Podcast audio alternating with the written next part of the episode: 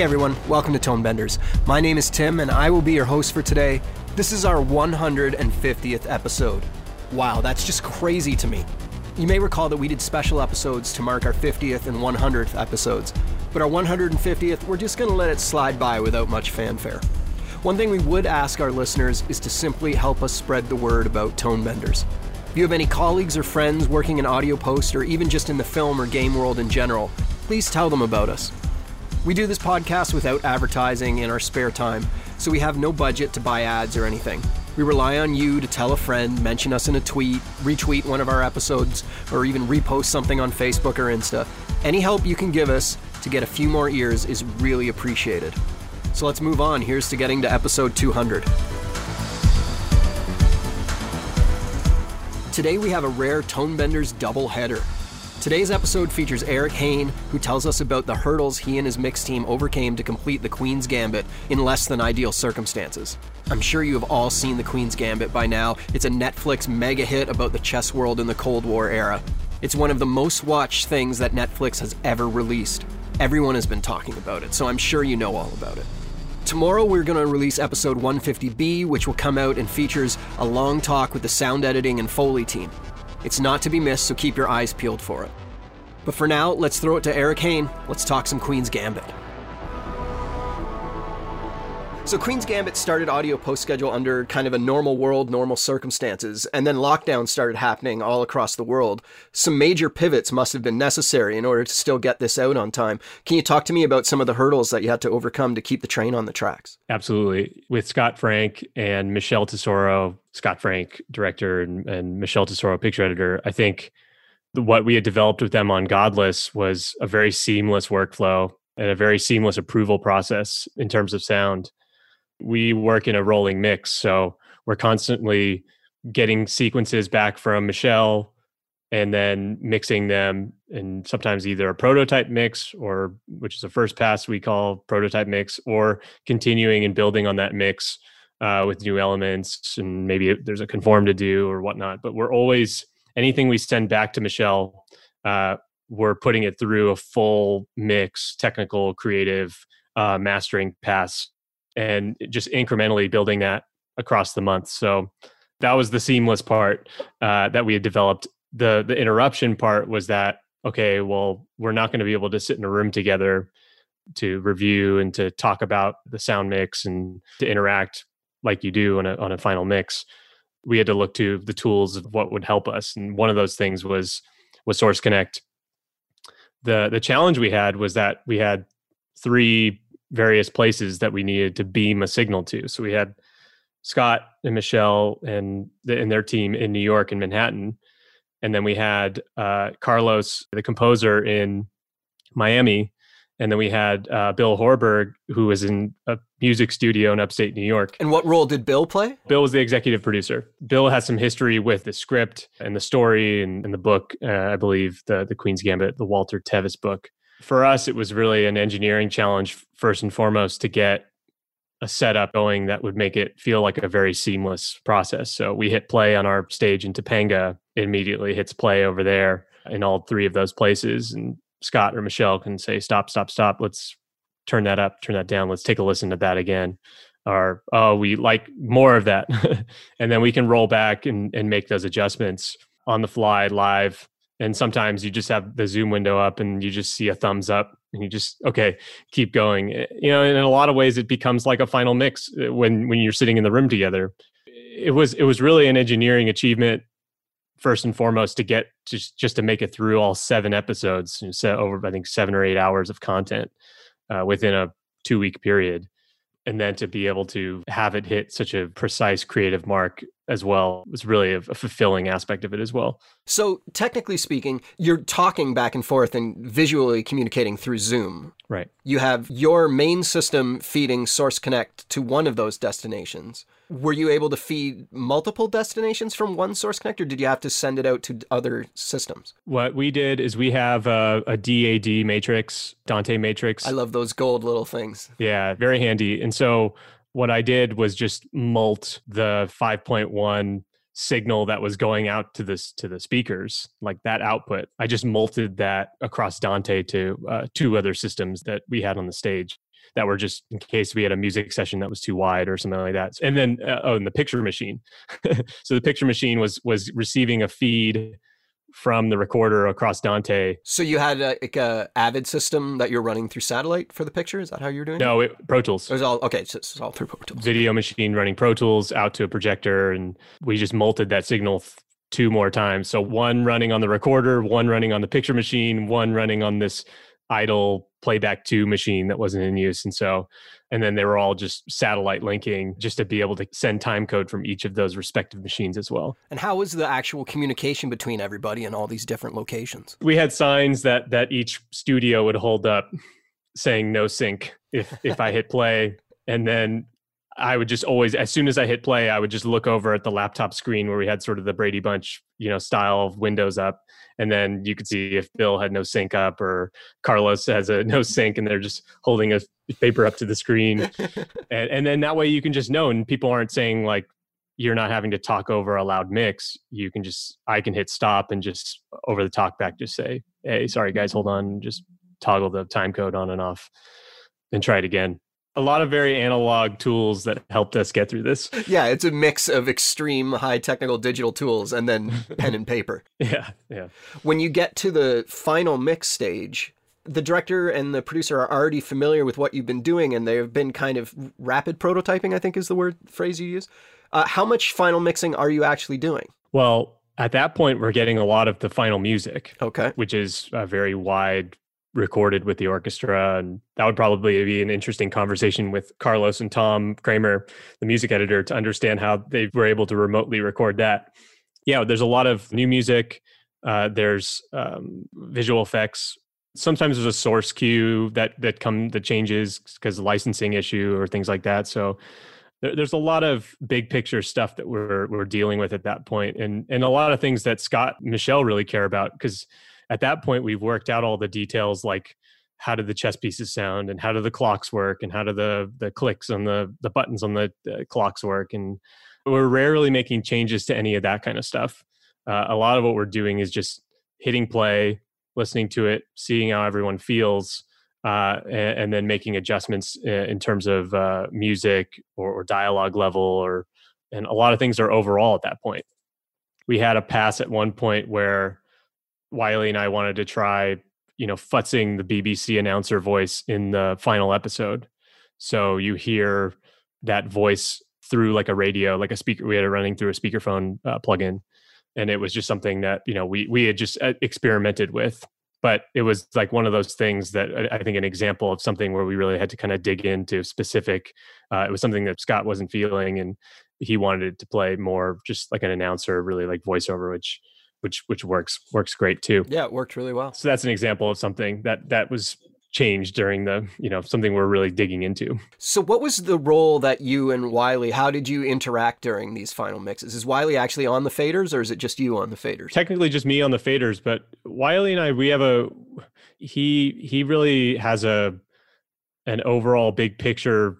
He's really listening to it like one like a sound designer and two like an audience member, and he's he's uh, uh, uh, like a great coach in a way for a mixer.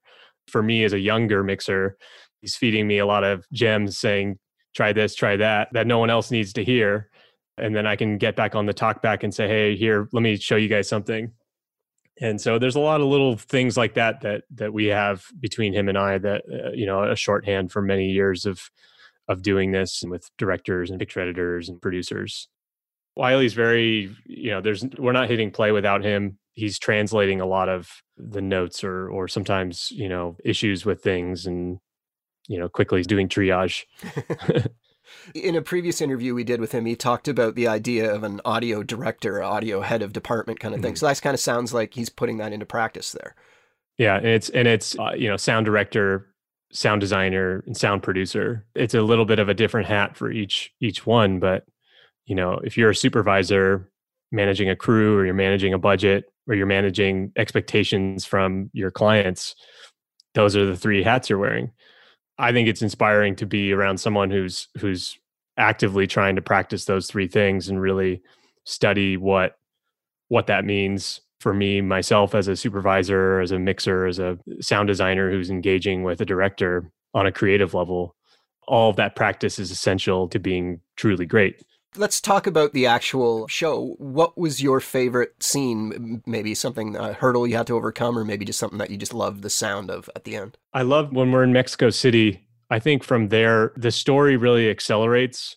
Beth is going through her first experience with with Borgov, the Russian chess master. Exactly, she's maturing in a lot of ways. We're seeing the peak of her mother's crisis, and uh, and the climax of her character. At that point, we're really getting the momentum is really picking up, and we're starting to understand a little bit. Wow, where this is going. This is going to be this is going to be hard there's a lot of like announcer voiceovers in that Mexico City sequence and in various languages and weaving in and that in and out uh, and all the music as well. I think some of Carlos's best cues are in that Mexico City episode. I think one of my favorite scenes is a score that Carlos did was in uh, the zoo when she sees Borgov looking in the glass at the at the other chimpanzees and and, and apes and monkeys. Uh, it's just a very complex cue that's morphing from one idea to another. It's a very complex piece of music. And when we're mixing and, and thinking about sound design, you know, music is very much a part of the conversation. I, I think one of the things that Wylie's really practiced and just by us hanging around him, we practice as well this idea that there's no us or them. It's there's us.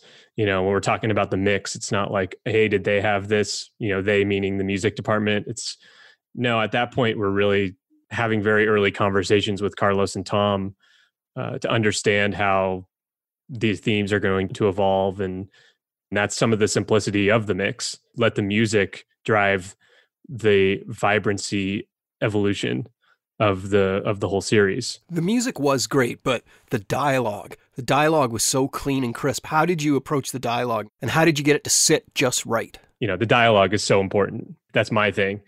I think one of the things that I've learned about dialogue from an early point in my life with sound, like 16 or 17 years old, I said, Hey, I want to be a dialogue re recording mixer. I've just been on a long process of progress to achieve that. And, and still, it's a learning process every day. But something I learned early on was that dialogue should be three dimensional and dialogue should be sparkly.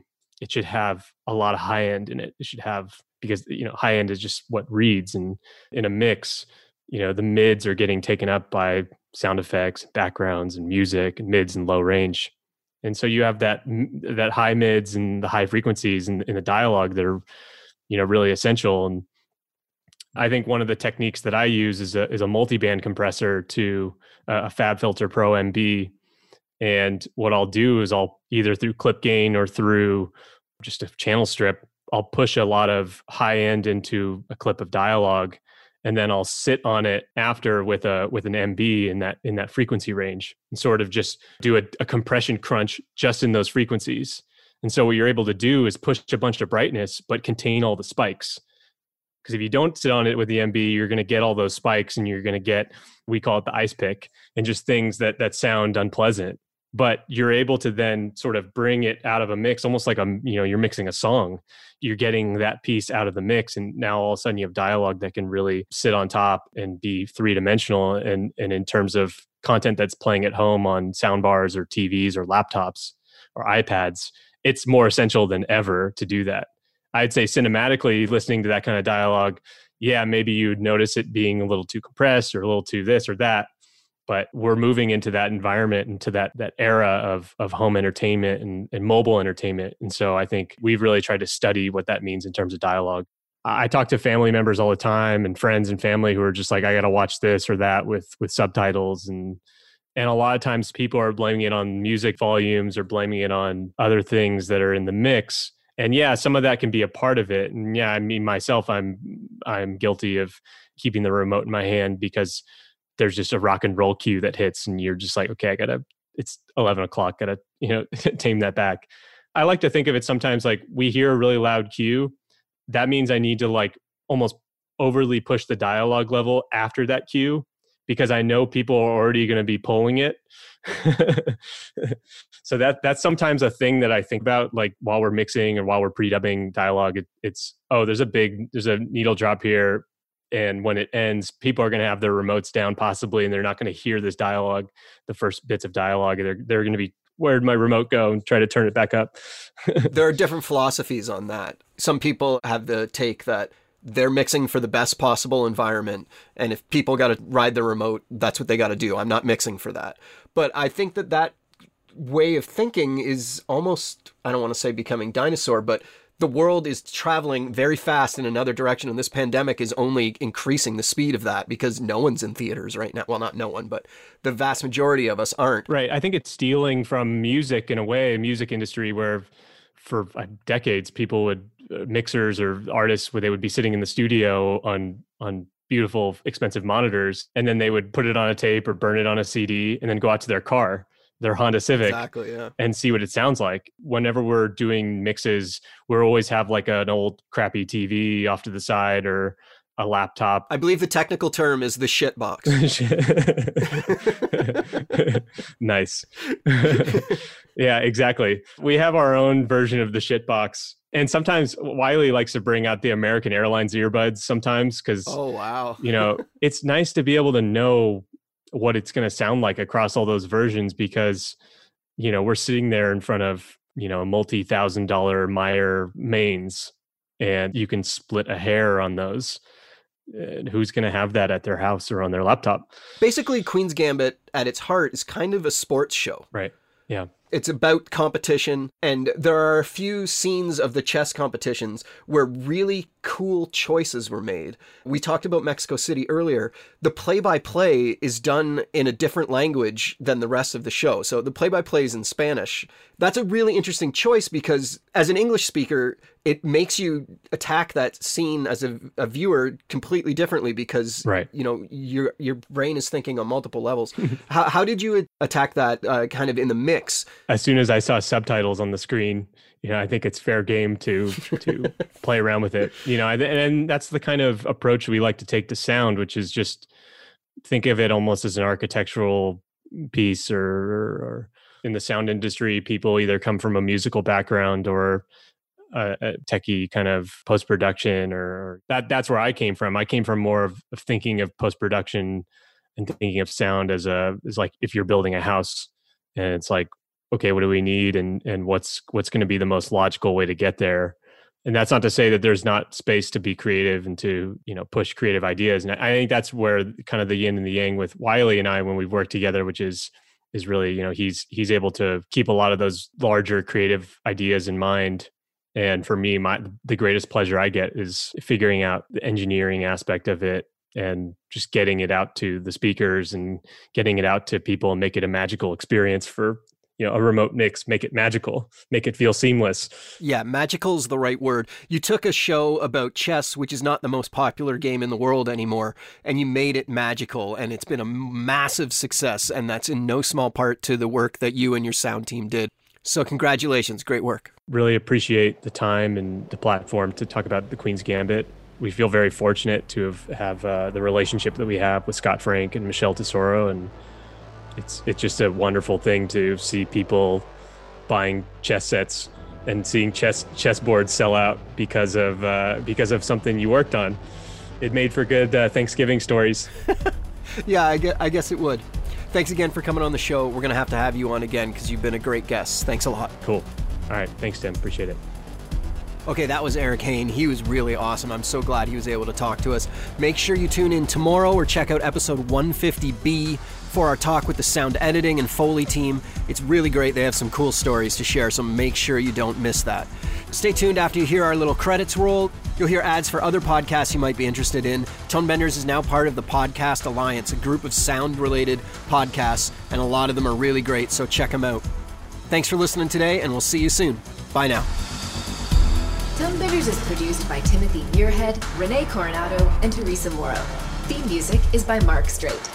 Send your emails to info at tonebenderspodcast.com. Follow us on Twitter via at the Tonebenders and join Tonebenders Podcast on Facebook. Support this podcast. You can use our links when you shop with Amazon or B&H, or leave us a tip. Just go to tonebenderspodcast.com and click the support button. Thanks for listening. Hey, this is Christian from a Sound Effect podcast. In our latest episode, you will hear about designing sound for Netflix series The Crown and composing music for The Haunting of Bly Manor. Check it out at soundeffect.com forward slash podcast. Hi, this is Sam from The Sound Architect. In our recent episodes, I've spoken to composer Patrick Kirst about his recent work on The Kissing Booth 1 and 2, and coming very soon, I'll share interviews with voice actor Jane Perry about her career as well as her role in Cyberpunk 2077, composers Mikolai Stroinski and Garry Schyman about their soundtrack for Metamorphosis, and composer Chris Velasco about his soundtrack for Carrion. Find us at www.thesoundarchitect.co.uk.